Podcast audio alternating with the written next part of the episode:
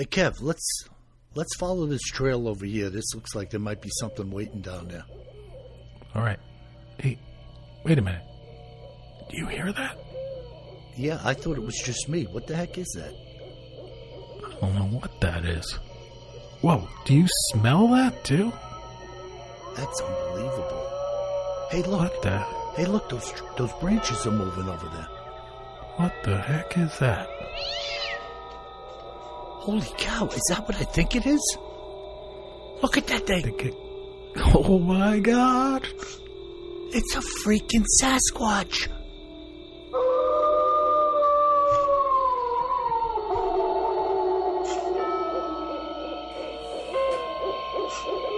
Welcome to the Bigfoot Terror in the Woods Sightings and Encounters podcast. I'm your host, WJ Sheehan. Hello, everybody, and thank you once again for joining my brother and I for what is going to be a great, great podcast. My name is W.J. Sheehan, and I am the author of a series of books entitled Bigfoot Terror in the Woods Sightings and Encounters, all of which are available at Amazon, volumes 1 through 8 to be exact. And if you're into the audio scene, listening that is, you can get volumes 1 through 6 at Audible, iTunes, and Amazon. So please partake of all of these wondrous creations. And now let me welcome in my brother, KJ Sheehan. Kev, how are you today? I'm doing great, and yes, please partake. Yeah. you know, Kev, I, I'm always bragging on our audience, our listeners. And I had a great conversation with a fella today. Uh, some people are a little paranoid I'm going to use their name, uh, but I'm not. Uh, but he's a military guy. He's in the uh, Honor Guard, uh, which is a really great work. He covers about seven states Wow. and uh, they go around and uh, when there's a death of a veteran they do uh, funeral services the flag folding ceremony uh, at the gravesite you know that whole thing Oh, it's fantastic. Yeah, thank you so much for your service. yeah i told him that and all you other vets out there god bless you all and uh, uh, this fellow lived uh, and responded to he's a new listener he responded to our show about Momo, and it turns out that uh, he lives right in that zone over there. And not only himself, but his family, uh, like grandpa, dad, you know, stuff like that, uh, all had experiences with this creature. Oh, that's cool. Yeah, I think I uh, pulled his email out to cover in uh, listener mail tonight too. So that's cool. Good, yeah. So we'll do Yeah, both. I know. but I, want I know. to- I pulled out a Momo mail. yeah, no, that's him. yeah. Okay. Cool. And uh, one of the cool things is, uh, number one, not just the person that this guy is. Where I say to myself, and a lot of people must say to themselves, why would a guy like this uh, be BSing about this story? Obviously, his heart is in the right place, uh, doing what he does. And uh, so, anyways, one of the elements in uh, a sighting or an encounter, you might say, that he had was the finding of a calf's leg. That's the hind leg of a baby cow. He found this leg and went around to the neighboring uh, farmers or property owners, which are very sparse. He lives in a place that he called a city, but he said, you know, I don't think anybody would really call this a city. There's only like 45 residents. Oh yeah, that's not a city, Bill. Yeah. I told him it's more like a community, Maybe yeah. A And, uh, small village. a village. And uh, he went around to those properties in the area that he knew had uh, cows. Nobody was missing a calf.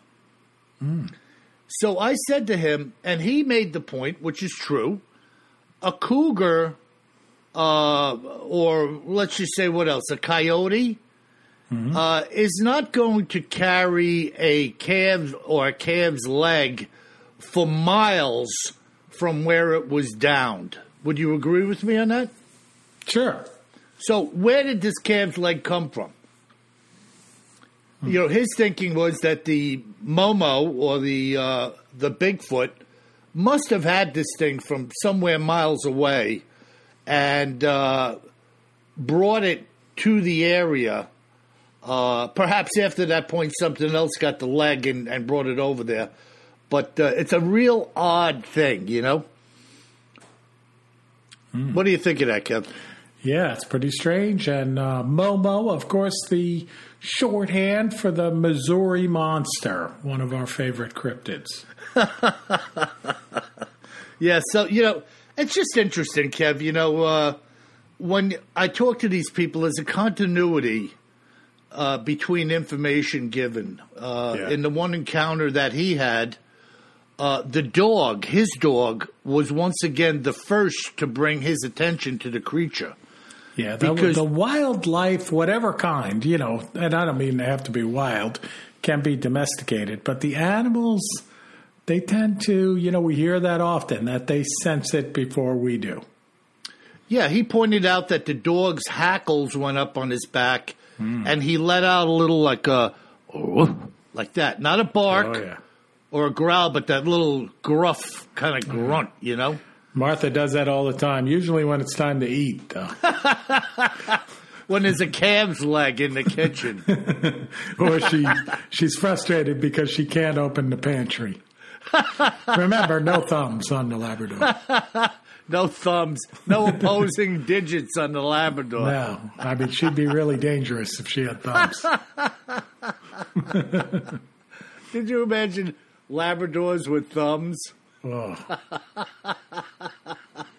By the way, quick Martha story. Did I tell you about her getting her head stuck in the dining room chair? Uh, no, go ahead. Oh, this is unbelievable. So I'm, I'm working from home about a week ago, and uh, I'm on the phone with my boss of all folks. Uh, fortunately, he's understanding, and I hear this like howling, screeching like I've never heard before, and I'm like, I gotta go. And I drop off the Zoom. I run out of my home office, and Martha's laying on the floor, rolling around with one of the pretty uh, dining room chairs on her head, Oh my God, she's on the floor with this thing? on the floor. So somehow, and we can't figure out how or why. And if you saw the back of, uh, you know, this nice kind of mahogany type chair, you would never guess a Labrador could fit her head in it. And it's in the dining room, so there's no food in there or anything. It's not like it, I mean, there's food in there on Thanksgiving, but it's not Thanksgiving, you know. Uh-huh. And, uh, she, I think she's going to like break her neck. So, you know, the family and I come running from around the house. We're holding her down. She's like, okay that we're there. And I'm like, what the heck? And I'm trying to push her head back through this tiny opening in the back of the chair. And I end up, uh, having to go out to the garage to get like a saw. And I'm like, well, I can't use a saw. That'll scare the bejesus out of her, you know. So I get those big, like uh, lopping shears, like you trim a branch off of a big tree with. Right. And I end up cutting into this mahogany chair. Wow. Yeah. You know what I'm thinking? I'm thinking she started to like stick her nuzzle in there and was scratching herself I and got a little carried away. I don't know what the deal was, but it could also be aliens. We're having a full investigation. Yeah, yeah, yeah. That's fantastic. So, I mean, she's what a- do we got a today? grown Uh, lab. You know, it's not like her to do this mischievous stuff. I mean, unless there's a burger involved. Yeah, right. Well, she wouldn't be much good against the burglar once she was on the floor with the chair on her head. No, no, no. no. so now I have like a repair to work on. Wow, good luck with that repair. Exactly. After you hit it with the lopping shears. I know. I know. exactly. Oh, man. Yeah. Uh, well, let's get down to business. What do you got, Kev, for a cryptids Yeah. in the news? Yeah, and cryptids and other oddities this week, Bill. We're going to talk about cattle mutilations. Ah, what a lovely topic. Nice topic. Yeah, speaking about calves' legs. exactly. Different kind Wow. of mutilation. Yeah, yep. So we haven't talked about this before, you know, other than uh, um, talking a little bit about our favorite ranch out in Nevada, where uh, they've had a little bit of that going on at times. Yeah. Um, but uh, this is pretty interesting, and I was I had it on my list of investigations to do and cryptids in the news and other oddities, and then I was actually watching uh, Josh Gates' new show. Expedition Unknown, and he had an episode on there on the Eastern Oregon cattle mutilations, which have happened in the last year or two. I don't know if you saw that show or if you heard about it. I didn't, you know, and I generally like to watch his shows, but uh, I thought he was doing like all reruns. He's got some new. I think it was a new there? show, but you know me, Bill. I'm not. I'm not up to date on the first run episodes. Sometimes I see something that's a year old, and I think it's the first time it's ever been played. but uh, it was a pretty good show, and uh, they went out there, Eastern Oregon, which uh, you know I used to live in Eastern Washington, as you know, and it's really rural out there. A lot of cattle ranches in Eastern Oregon, and they had a lot of these mutilations come up, cattle mutila- mutilations, and it was kind of cool. He had some guests on his show that went out there, and like one, you know, this woman who was like a believer, and then this guy who was like a skeptic, you know, which is a good balance, right?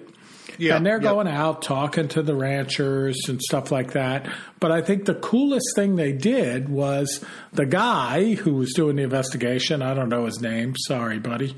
Um, but he um, he was very much uh, a scientist. And what they did at one point was they got a bull that had died recently on a neighboring ranch of natural causes, and they put it out uh, in the land and put cameras on it so that they could see what would really happen due to the various pre- predators, you know, vultures, flies, whatever, right? Right. What kind of damage they would do? Yeah, what kind of damage? And the interesting thing, and just the bloating of the decomposing animal, uh, some people believe, you know, like that leads to the surgical incisions and stuff like that. But what was really interesting was that wasn't the case at all. Like, none of the. I mean, they did see like a ridiculous amount of flies and stuff like that. Absolutely disgusting, but not surprising. Right. Um, and they did do damage, but it didn't look like the uh, types of damage that you see when people talk about this cattle cattle mutilation phenomena. Right. You know, which which usually includes, you know, a healthy animal, not like an elderly animal. You know, healthy animal, um, no bite marks, no frothing, no sign of struggle, no blood, and like this surgical uh, precision of cutting. And usually, like they're missing their ears, eyeball, uh, the flesh around their jaw, their tongue, their lymph nodes, and their genitals are usually surgically removed. Yeah, and which is odd, you know, and, and nobody odd. would just remove that for food. No, no, no. You know, you go for the meat. Exactly. Exactly. And then, you know, the and then also very importantly, there's like no tracks around the animals either. Like no Yeah. footprints, no paw prints, nothing. Yeah. It's a very odd, odd phenomenon. And this has been going on for a long time and in a lot of places. Exactly. I mean, Uh, a long time and in a lot of places. And, Yeah. And um, it's, you know, again, it's easy, oh, and we don't know, right? Like when someone says, when you see one of these carcasses, it's very strange. Like if you could imagine looking at a cow that was dead, and usually its hide is perfectly intact Right. you know, so like no sign of any struggle or anything like that. And then like going up its uh, muzzle, whatever you'd call it on a cow, its snout, like the flesh is eaten away, like a third of the way up or halfway up, uh, almost down to the bone, with like a line around where the hide is perfect, heading backwards towards the tail, like which Yeah. is really odd, right? Yeah, it just it, it is real. Nothing decays or deteriorates that way. No, no, and and uh, you know an eye is missing, and if you remember last season on Skinwalker Ranch, you know which I was alluding to earlier, um, they brought on that woman who was an expert in cattle mutilation, and she was saying that it's often the eye that's looking towards the sky. You know, of course, her her theory was, you know, alien UFOs had something to do with it. You know. Yeah, that's Linda Moulton Howe. Oh yeah, thank you. Yeah, she's been hunting down uh, cattle mutilations for for as long as I've known her to be uh, available for Exactly. interviews, which is probably decades. Absolute expert on the on the topic, the expert on the topic, I would say. Yeah, and you know, a lot of people talk about uh, it looks like they use lasers, but what about before there were surgical lasers? No, exactly. Exactly. You know. So, speaking of before that, so um, one of the earliest documented outbreaks of these unexplained livestock deaths occurred in early 1606. Wow. Yeah, yeah. Holy cow. Outside the city of London. And it's documented in the official records of the court of James I of England. Wow, that's incredible. Isn't that something? So, what are we talking? Like uh, 400 years ago, right? Yep, yep, more than 400 years ago. And Yep. uh, in this case, this particular uh, one, it had to do with sheep. And there were, you know, more than a hundred or hundreds uh, in various locations um, where nothing was taken from the sheep except some of their inward parts. You know, that's what they say in Old English, like their internal organs. And Wow. no blood or anything like that. So very strange. Can you imagine what they felt? It's weird enough for us. Right. Can you imagine what those folks with what they had available to them uh, No. at the time, knowledge wise and surgically, and Yeah. th- they must have just been dumbfounded. Yeah. Yeah. Wow, Yeah. sheep. Yeah. And then we see them coming back into modern days, you know, back in the 70s. There was were a lot of accounts in New Mexico uh, in June 1976. Uh, in June 1976, in a place called Rio Arriba County in New Mexico, they also saw a trail of suction cup like impressions that was found leading from the body of a mutilated three year old cow. Suction cup like impressions. Yeah, they say the indentations were in a tripod form, four inches in diameter, 28 inches apart, and disappeared 500 feet away from the dead cow. Yeah, and they Wow. said they saw similar incidents and observed similar measurements in the same area it, two years later in 1978. Wow, that is freaky deaky, man. Very freaky deaky. Yeah, so you know something, something's feet had those for uh, a sole or toes or whatever you want to call it. Something was moving or walking or hopping out there with what appeared to be suction cups Yeah. uh, for uh, mobility. Probably not a hairy man, and definitely not a bear. And it wasn't Martha? And it wasn't Martha either. No thumbs. Can't do much without thumbs. oh my god! Wow, that is freaking bizarre, man. Bizarro, right? And You know, uh, and a, a lot of people have said that they thought like the, uh, you know, more skeptics than believers in the, the paranormal or something other than human. But a lot of people have thought that the military might be experimenting. But what a stupid idea! If the military wanted to investigate cows, they would just buy cows and do whatever they wanted to do in a lab setting. yeah, there's three mainstream theories as to what's going on here. So one is uh, UFOs and kind of aliens, you know, doing something with this cow tissue and stuff like that. And that's what we saw on Skinwalker Ranch, right? You know, something going on. Um, the other one is like you're talking about the government, and and one of the theories through time, modern day time, is related to mad cow disease. So kind of coming in and like you know grabbing tissue samples from these cows in the dark of night and stuff like that, so that they can kind of see what's really going on with cows before we would have some type of mad cow outbreak. Now, you know, myself, I'm kind of like, really? Like, you got to really believe our government is super organized if they can pull that off. Like, you know, not likely, right? That the Department of Agriculture has like stealth helicopters coming in in the night in ranches and doing the surgical removal of organs and stuff, you know. Mm-hmm. Geez, if you think they can do that, go try to get a passport one of these days. you know, no dig on the military, like what we were talking about earlier, but this isn't a military operation. This is like the Department of Agriculture or CDC. you know, come on. Really? That'd be one conspiracy theory if they could pull that off.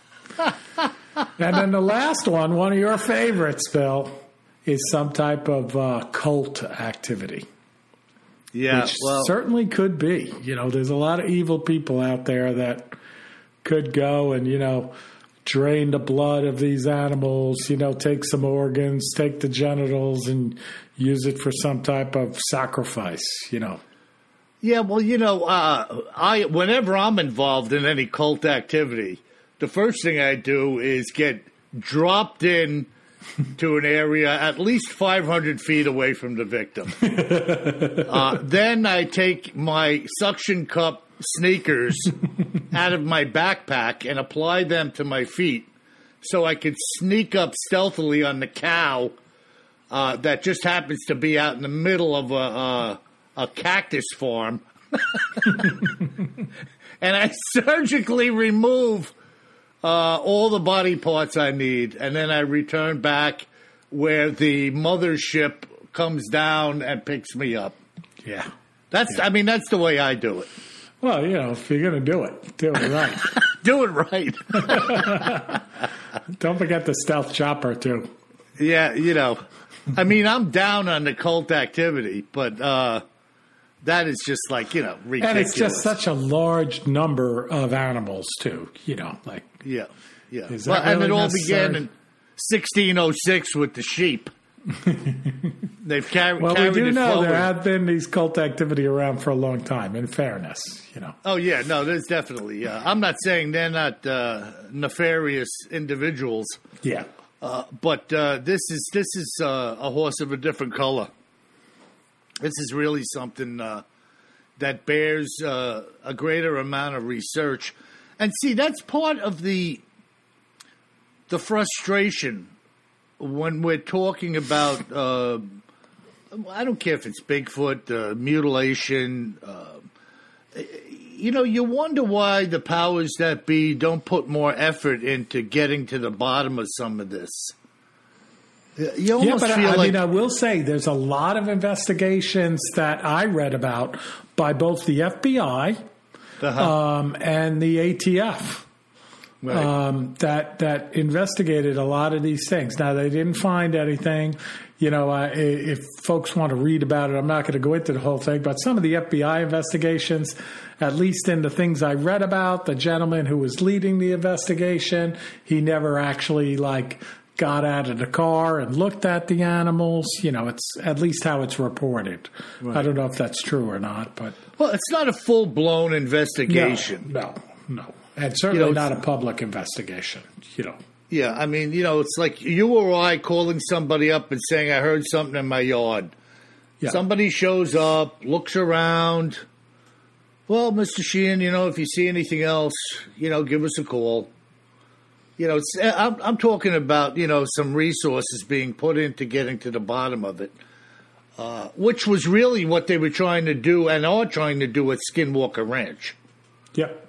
Uh, they're trying to dis- create a laboratory over there, uh, an open air laboratory in an area where activity is known to go on, and they're doing their darndest to film it, uh, to experience it, to have boots on the ground and see what's going on. You know, if it's possible.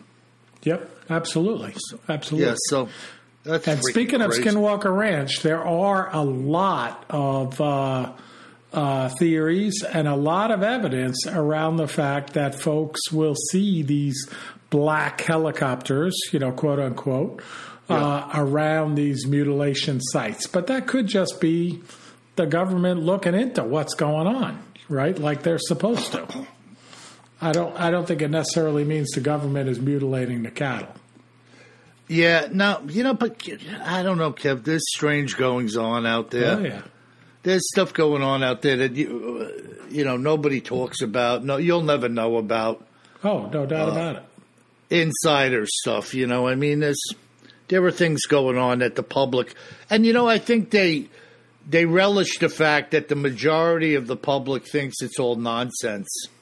Right. So you know, why not? Hey, just keep believing that. We're happy that you believe that. Yeah.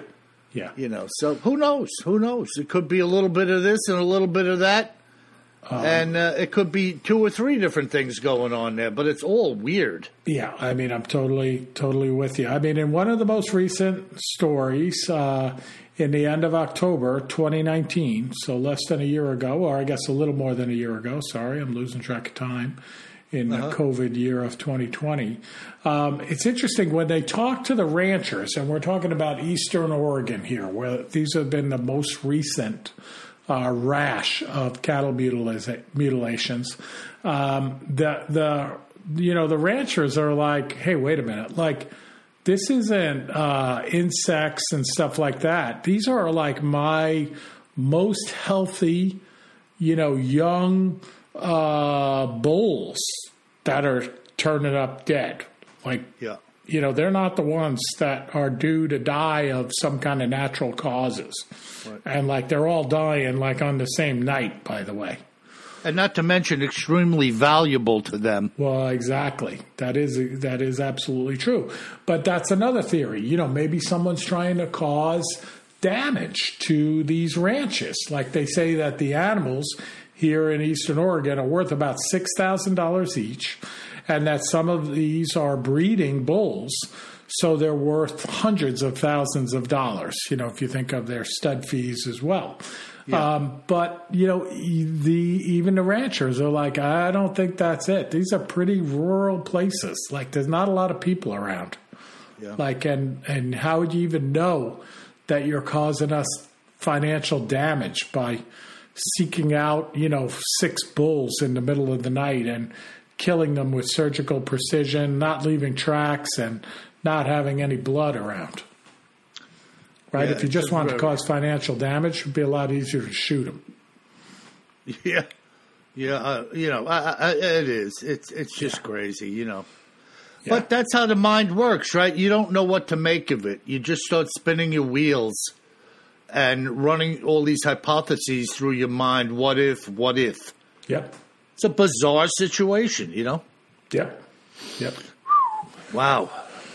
So it's pretty cool. I mean, this is, uh, we could do probably five shows on cattle mutila- mutilations, but you can see also by just doing this one show, I can't say mutilations correctly the first time. I don't know why, but it's a tricky word for me.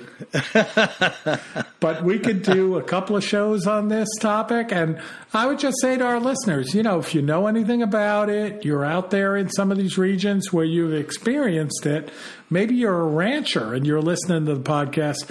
Boy, would we love to hear from you. Yeah, no doubt about First hand it. account. Yep, boots on the ground. Yep. That's incredible, Kev. Yeah, it's cool stuff. Yep. Well, I have something really interesting here today. I think you'll find this especially interesting, Kev, because it comes from your home turf. Whoa! So Let when people say where, first. well, you know, when when people say where's Bigfoot? Is he around here? Well, yes, he is.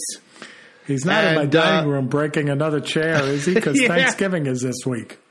Yeah, his head stuck between two rungs on your chairs, okay? We don't have that many chairs. this account uh, was told to me by a guy named Jeremy Stone, uh, who's a resident of North Carolina. And this is what Jeremy and his hunting partner Paul came upon in the woods outside of Ernul, North Carolina. You know where that is, Kev? No idea. Ernul, Ernul. E R N U L. I got to look that up. Yeah, I mean, I don't know, you know, anything about the state or where Ernul is, uh, large or small. Yep. But this is kind of really weird. Uh, but let me get into it here and uh, give everybody, let everybody have a chance to uh, hear what he had to say. So in 1994, Paul and I had ventured into the woods outside of Ernul to do some small game hunting. At the time, this was one of our favorite hunting grounds. The forest in this part of Craven County is comprised of a wide variety of habitat, including trees, streams, and a ridiculous amount of bramble and thicket. There also are a lot of thick, thorny vines growing up from the forest floor into the trees, a fact which will come into play shortly. So there's another clue for you, Kev Craven County. Oh, yeah. I'm ready. So the two of us were well into the woods with our shotguns, looking for damn near anything we could pop along the way. As we crossed a shallow stream to continue our way deeper into the trees. The trees next to the stream were much denser and overgrown, as is typically the case when you get near water. Paul and I were forcing our way through this tightly packed bramble when we heard something thrashing about up in the canopy just ahead of us. I had stopped first, then Paul, as we both tried to get a better view of the treetops in the hope of seeing what was making the commotion. I had just looked under a tree limb, bending down in somewhat of a crunched position, as Paul tapped me on the shoulder while pointing up to his right hand side. It was then that I saw a small gorilla like creature swinging and jumping from branch to branch in the top of this particular tree. I don't use the term monkey because this little critter had a much more substantial and elongated body. Its covering appeared to be more like hair than fur and nowhere near as dense as that of a monkey. And its arms were very long and stout for a small creature. I would say that it was perhaps three feet tall at best, and even at that, its musculature was that of a gymnast, being very lean and well formed. The two of us had quietly crawled into position and hunched down using the tree limb as cover. The branch was directly above our heads, and we hid beneath it, watching this little gorilla leaping around the top of the tree. This went on for several minutes with neither of us saying a word when suddenly the little gorilla stopped and looked into the woods away from us, staying very still within the branches. It was then that we heard some crunching coming towards our position from the direction which this little gorilla was looking, as a patch of bramble parted and from it emerged a huge Bigfoot. Although we were hidden from the critter above us, we were in direct, unobstructed view of what we knew was Mama or Papa Bigfoot. This monster, upon making its way through this wall of thicket, stopped in its tracks, made immediate, me, immediate eye contact with us, and started to stare us down. The creature was curling its lips in a most unusual way and started to rock its body while moving its fingers around in a way which I really can't describe in words. The two of us, both having loaded shotguns, were ready to shoot should anything happen. But right as I was thinking that thought, this little critter, which we now knew was Bigfoot Jr., came descending down out of the tree on one of the thick, thorn covered vines in a matter of seconds. It had done so with such agility and speed that I wondered how it could do so without being torn apart by the thorns. It ran across the ground, took a leap into the air, and positioned itself on the parent's shoulder as the adult turned and walked out of our view back through the thicket which it had come through. I looked at Paul and said to him, Can you believe what we just saw? He just shook his head. We stood to our feet and eased on out of there. I'm here to tell you that nothing can prepare you for what we had experienced that afternoon, and yet it happened right before our own eyes. We were very lucky that day that the adult hadn't charged us. Perhaps it would have if the youngster had remained in the top of the tree. I believe that our saving grace was when the juvenile descended quickly, running over to the adult, at which time it wouldn't attack us with the young one in tow. The juvenile was an identical creature to the large one, only miniature. The adult's body was very burly and cylindrical in shape from the knees upward, being about three feet wide, heavily muscled, and its face was devoid of dense hair. But there was some coming in from the sides of the face, forming somewhat of a scraggly beard on its chin. Only once in all of my years hunting in these woods had I seen a black bear, and other than that, the woods were teeming with small critters of a variety of sorts. But a Bigfoot? Never in my wildest dreams had I ever thought I would see one, and especially in the Craven County backwoods.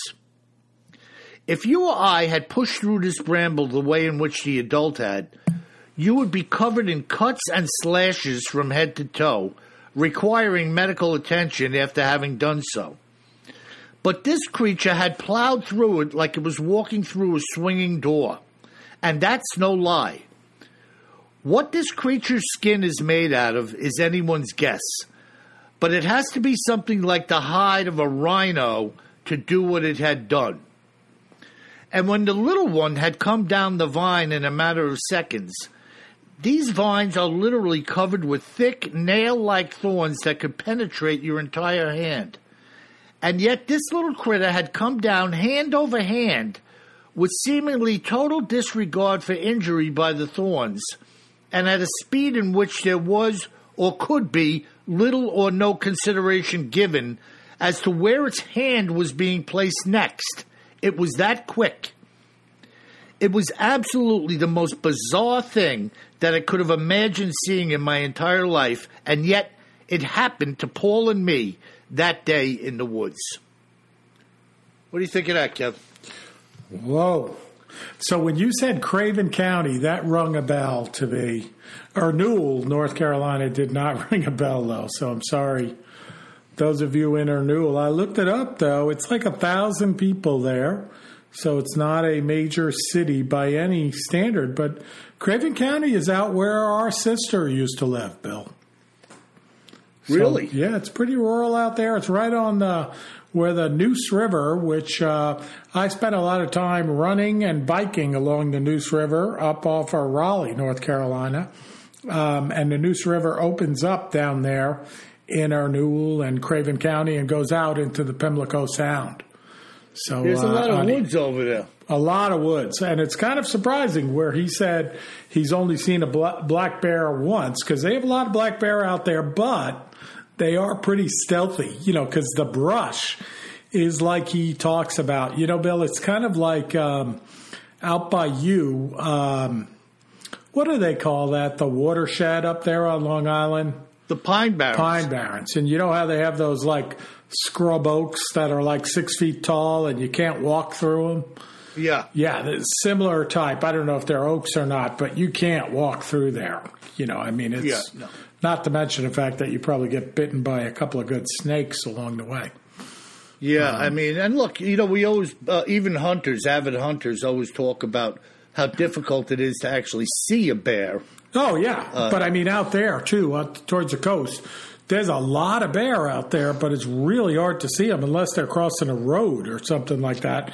Because once they get like literally like eight or ten feet into the brush, you can't see them anymore. Yeah, they're gone. They're gone. It's like the disappearing act, you know, the Exactly. magician. Houdini So this the is bear. this is really bizarre, though. Here we have an encounter of a juvenile being seen flipping around up in the tree. It's super rural And- out there, though, so anything's possible. Yeah. Yeah, I mean, you know, here they're out uh, small game hunting, snooping around, beating the bushes, and then this transpires, you know. But, you know, it also shows you, Kev, that anything could get the jump on you at any point in time in the right location. No doubt about it. Uh, like you just said, a black bear can ditch it eight feet into the woods. You'd never know the black bear was there. No. No. And uh, so, once again, uh, always carry more gun than you think you're going to need. Yeah, most of the time when people see a bear in those kind of settings where it's flat and heavy brush, they'll see a, a black bear up in a tree, like usually a cub that's, you know, treed either by the mama uh, or by fear up into the tree. And you'll see that looking up at it, but you can't see the other mama bear down at, on the ground level, even if you're up close to it. You Yeah, know, you that's better how a start getting people a- get hurt. Yeah, you better start getting the heck out of there at Yeah, that no point. doubt about it. You don't want to get closer for a photo opportunity. oh, wait. It may be a different kind of opportunity. You know, interesting though how the two animals, the two species, uh, seem to have the same thing with the juveniles up in the trees. yeah. Well, it's safety. Yeah. Safety. Yeah, I mean, when yeah. I was when I was up in Alaska this past summer, not this most recent COVID 2020 summer of hell, but the prior summer, um, you know, we were looking at the uh, brown bears, the you know, otherwise known as grizzlies, up there in Alaska. And the guide we were with, like we'd see a mama with a couple of cubs. And sh- and then uh, the other males who would be coming down the river catching salmon, and she would hustle out of there and put the kids up in the tree. And the guide called it uh, uh, brown bear daycare.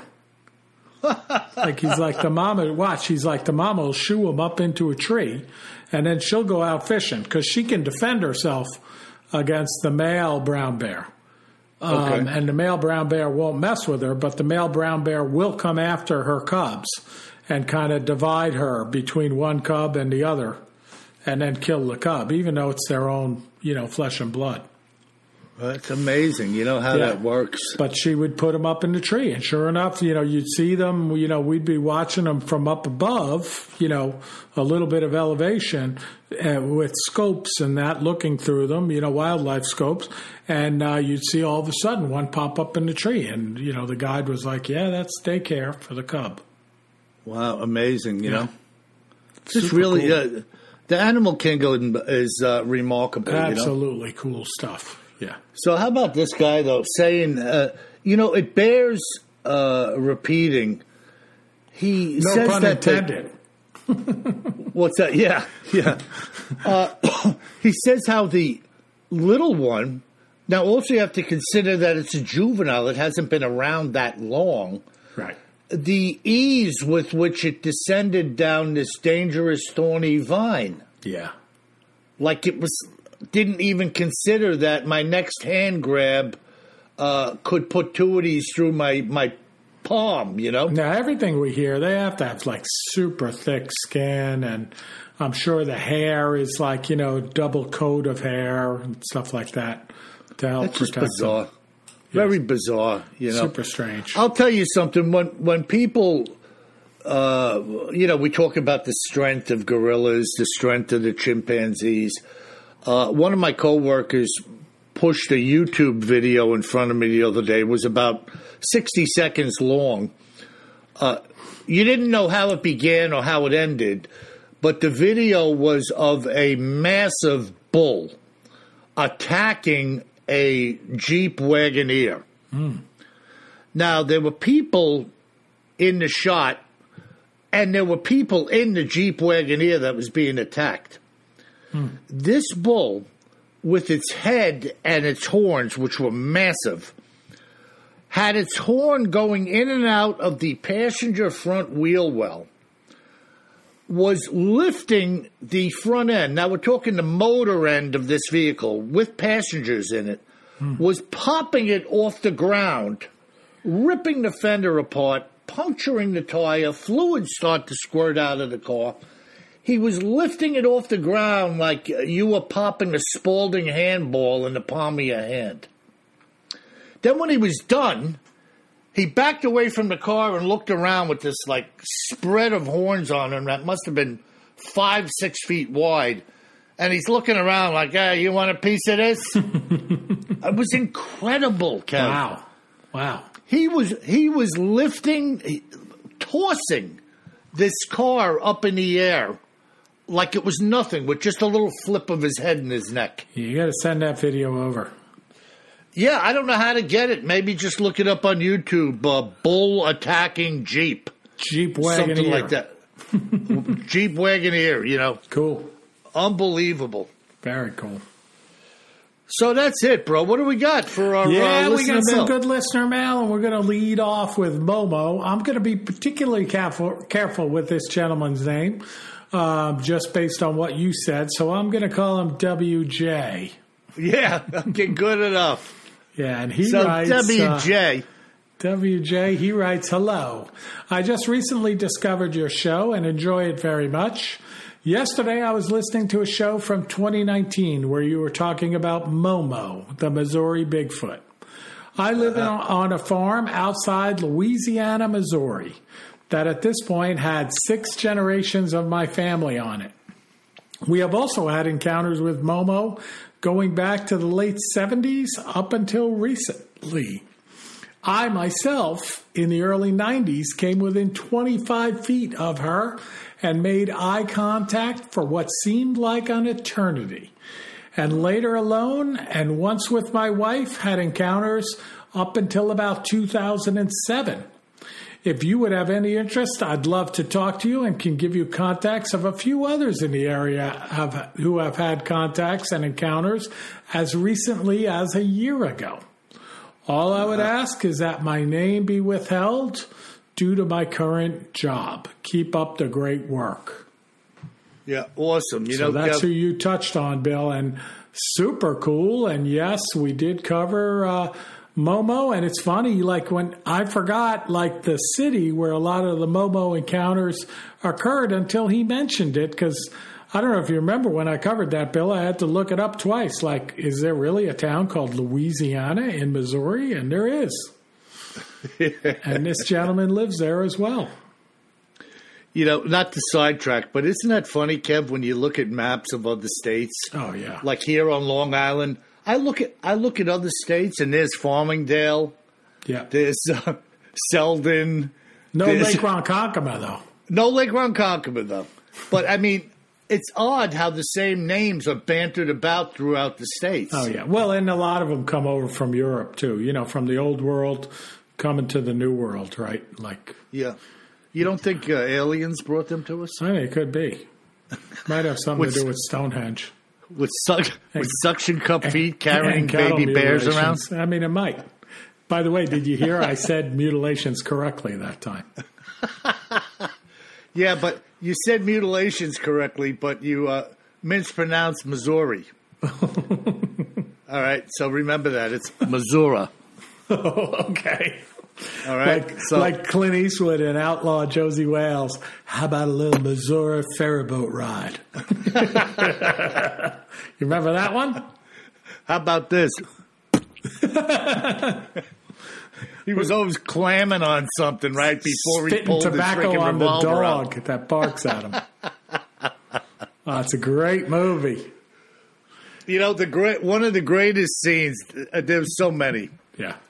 In the outlaw Josey Wales, when he comes, those guys had just gotten done ravaging those poor people on the little stagecoach, Oh yeah. taking all their stuff, and they had them roped and making them walk in the heat. And all of a sudden, uh, Eastwood comes over the dune with like a white flag on a stick. That wasn't a stick though. what was it? His rifle? Yeah.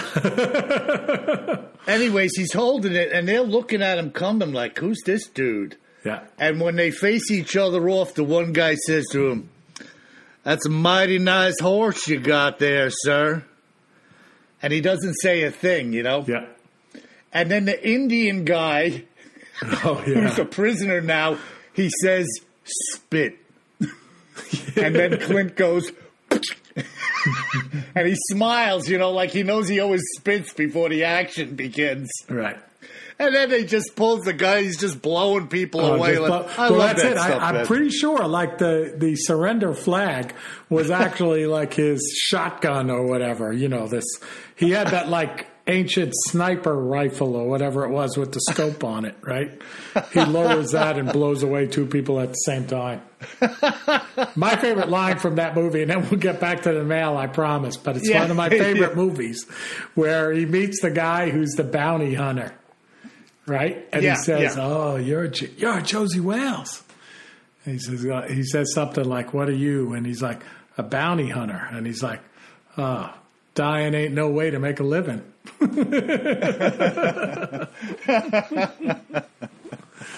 The best, some of the best one-liners. Oh, yeah. uh, were in those movies. you Yeah, know? he's like, "You gonna draw those pistols, or are you gonna like whistle Dixie with them?" you're, you're hitting on one of my favorite movies of all time. yeah. I mean, yeah, you just can't make it I it. may up, have to man. watch They- it tonight. Yeah, they were so Again. classic. You know? All right. But well, our next uh, letter comes in from Norman, Oklahoma. So Ah. kind of Josey Wales territory from Beverly. And she writes Dear Bill and Kevin, my husband and I love listening to your podcast. We both want to know what is your favorite cryptid? And if it is Bigfoot, then what's your second favorite cryptid? Keep up the good work and be safe and go Sooners. Well, Kim, I'm going to let you wrestle with that one. What's your favorite cryptid? Yowie! but I guess he is kind of a hairy man. Yeah, well, you know, we'd have to say the Yowie is the Bigfoot, but he does have the name Yowie, so we can just call him Yowie. Yowie! How could he not be my favorite? And and what would the second be? That's a weird ah. one. Yeah, yeah. You know the the creepiest for me is Dog Man. Like I I still can't get over like somebody looking out their window, you know, 14 feet off the ground and seeing this thing with two pointy ears looking in at him. Yeah, yeah, that freaks. That really freaks me out. And I don't man. mean favorite like I want to hang out with the dog man. Yeah, you know, and uh, uh, one of my favorites also is the Rougarou. Rougarou. Yeah, and because I love the way my southern brothers say that down there in Oh. Louisiana. So funny you Yeah, say that, Bill, because our What's next that? letter is from somebody from New Orleans. No way, Way, yeah, way, bro. way. so our next letter is from Coach in New Orleans. All right. And he says, Hi, boys, from the bayou. no kidding, man. Any Yeah, sightings kidding. of our beloved Rougarou outside of the Cajun nation of Louisiana? Love you, boys. Coach. Short and to the point, Hey, you know, they don't have a lot of words down there, you know. especially if you're the coach. And he says coach, so I couldn't help but wonder. I mean, Bill, you know I'm a big college football fan and a big SEC football fan. So I was wondering, is this Ed Orgeron of LSU, the coach of LSU? Which coach, Yeah. if it's you, I mean, I got to tell you, I've been defending you. I was watching the game and the interview this past Saturday, and other people in my household were saying you should have subtitles whenever you speak. It's like, ah, ah, ah, we did well, you did it, well, ah, go Tigers. Yeah, it is funny, and that's that's one of the reasons why I like that Rougarou. exactly. You know, because I like the way they say it. You know. So, what do you think, Bill? Any any sightings of Rougarou outside of uh, Louisiana?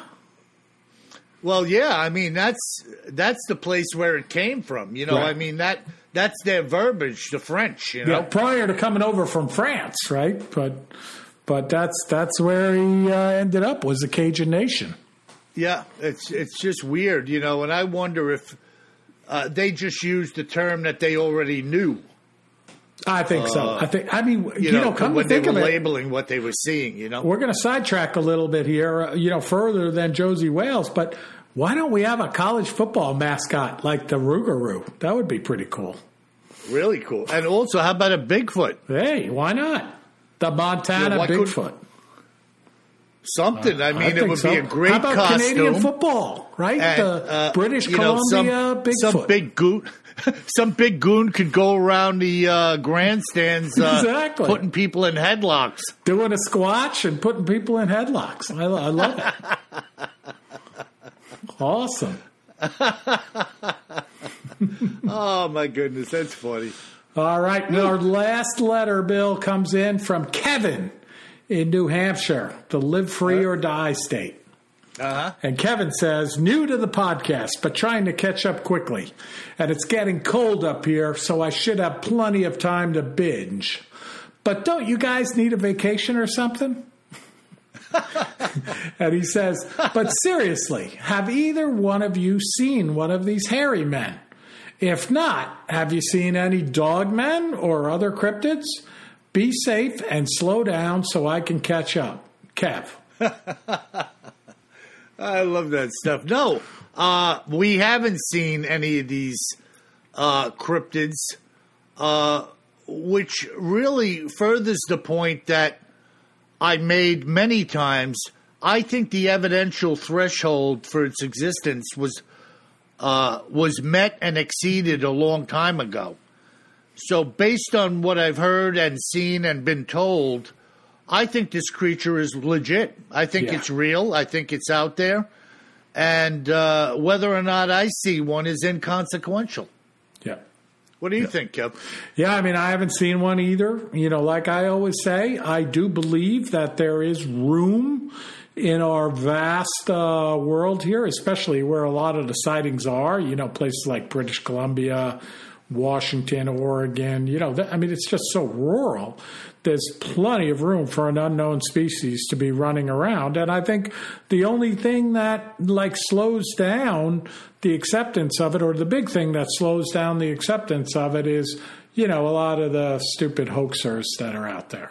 Right? You know, we know about that, but uh, know, that's I- all right. I think some proper scientific investigation would put an end to the hoax.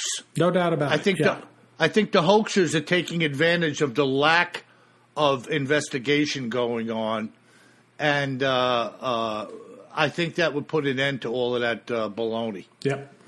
Seems fair. So- Seems fair. But that's it this week, Bill, for the letters. Keep the letters coming, like we said, folks. And uh, also, thank you for all of the fantastic reviews. Our uh, listenership is increasing every week, and we love that. And the five star reviews keep coming in. So if you haven't left us a five star review, or if you haven't left us one in a couple of weeks, you know, open up your favorite podcast player now and give us a five star review. Those five star reviews are so important because they actually are the only thing that brings new listeners to this podcast. And as we get new listeners, we can continue to improve the quality of the podcast. So thank you very much and be safe. And Thanksgiving's coming up. I think it will have been Thanksgiving by the time you listen to this podcast, but thank you very much. And I hope you all had a safe and happy Thanksgiving.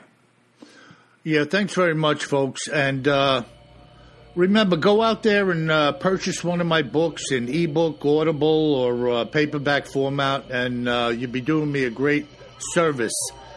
And remember, Kevin, if you find yourself walking around the White Mountains up in New Hampshire this weekend, where you say you live, remember, always carry more gun than you think you're gonna need. Sleep tight.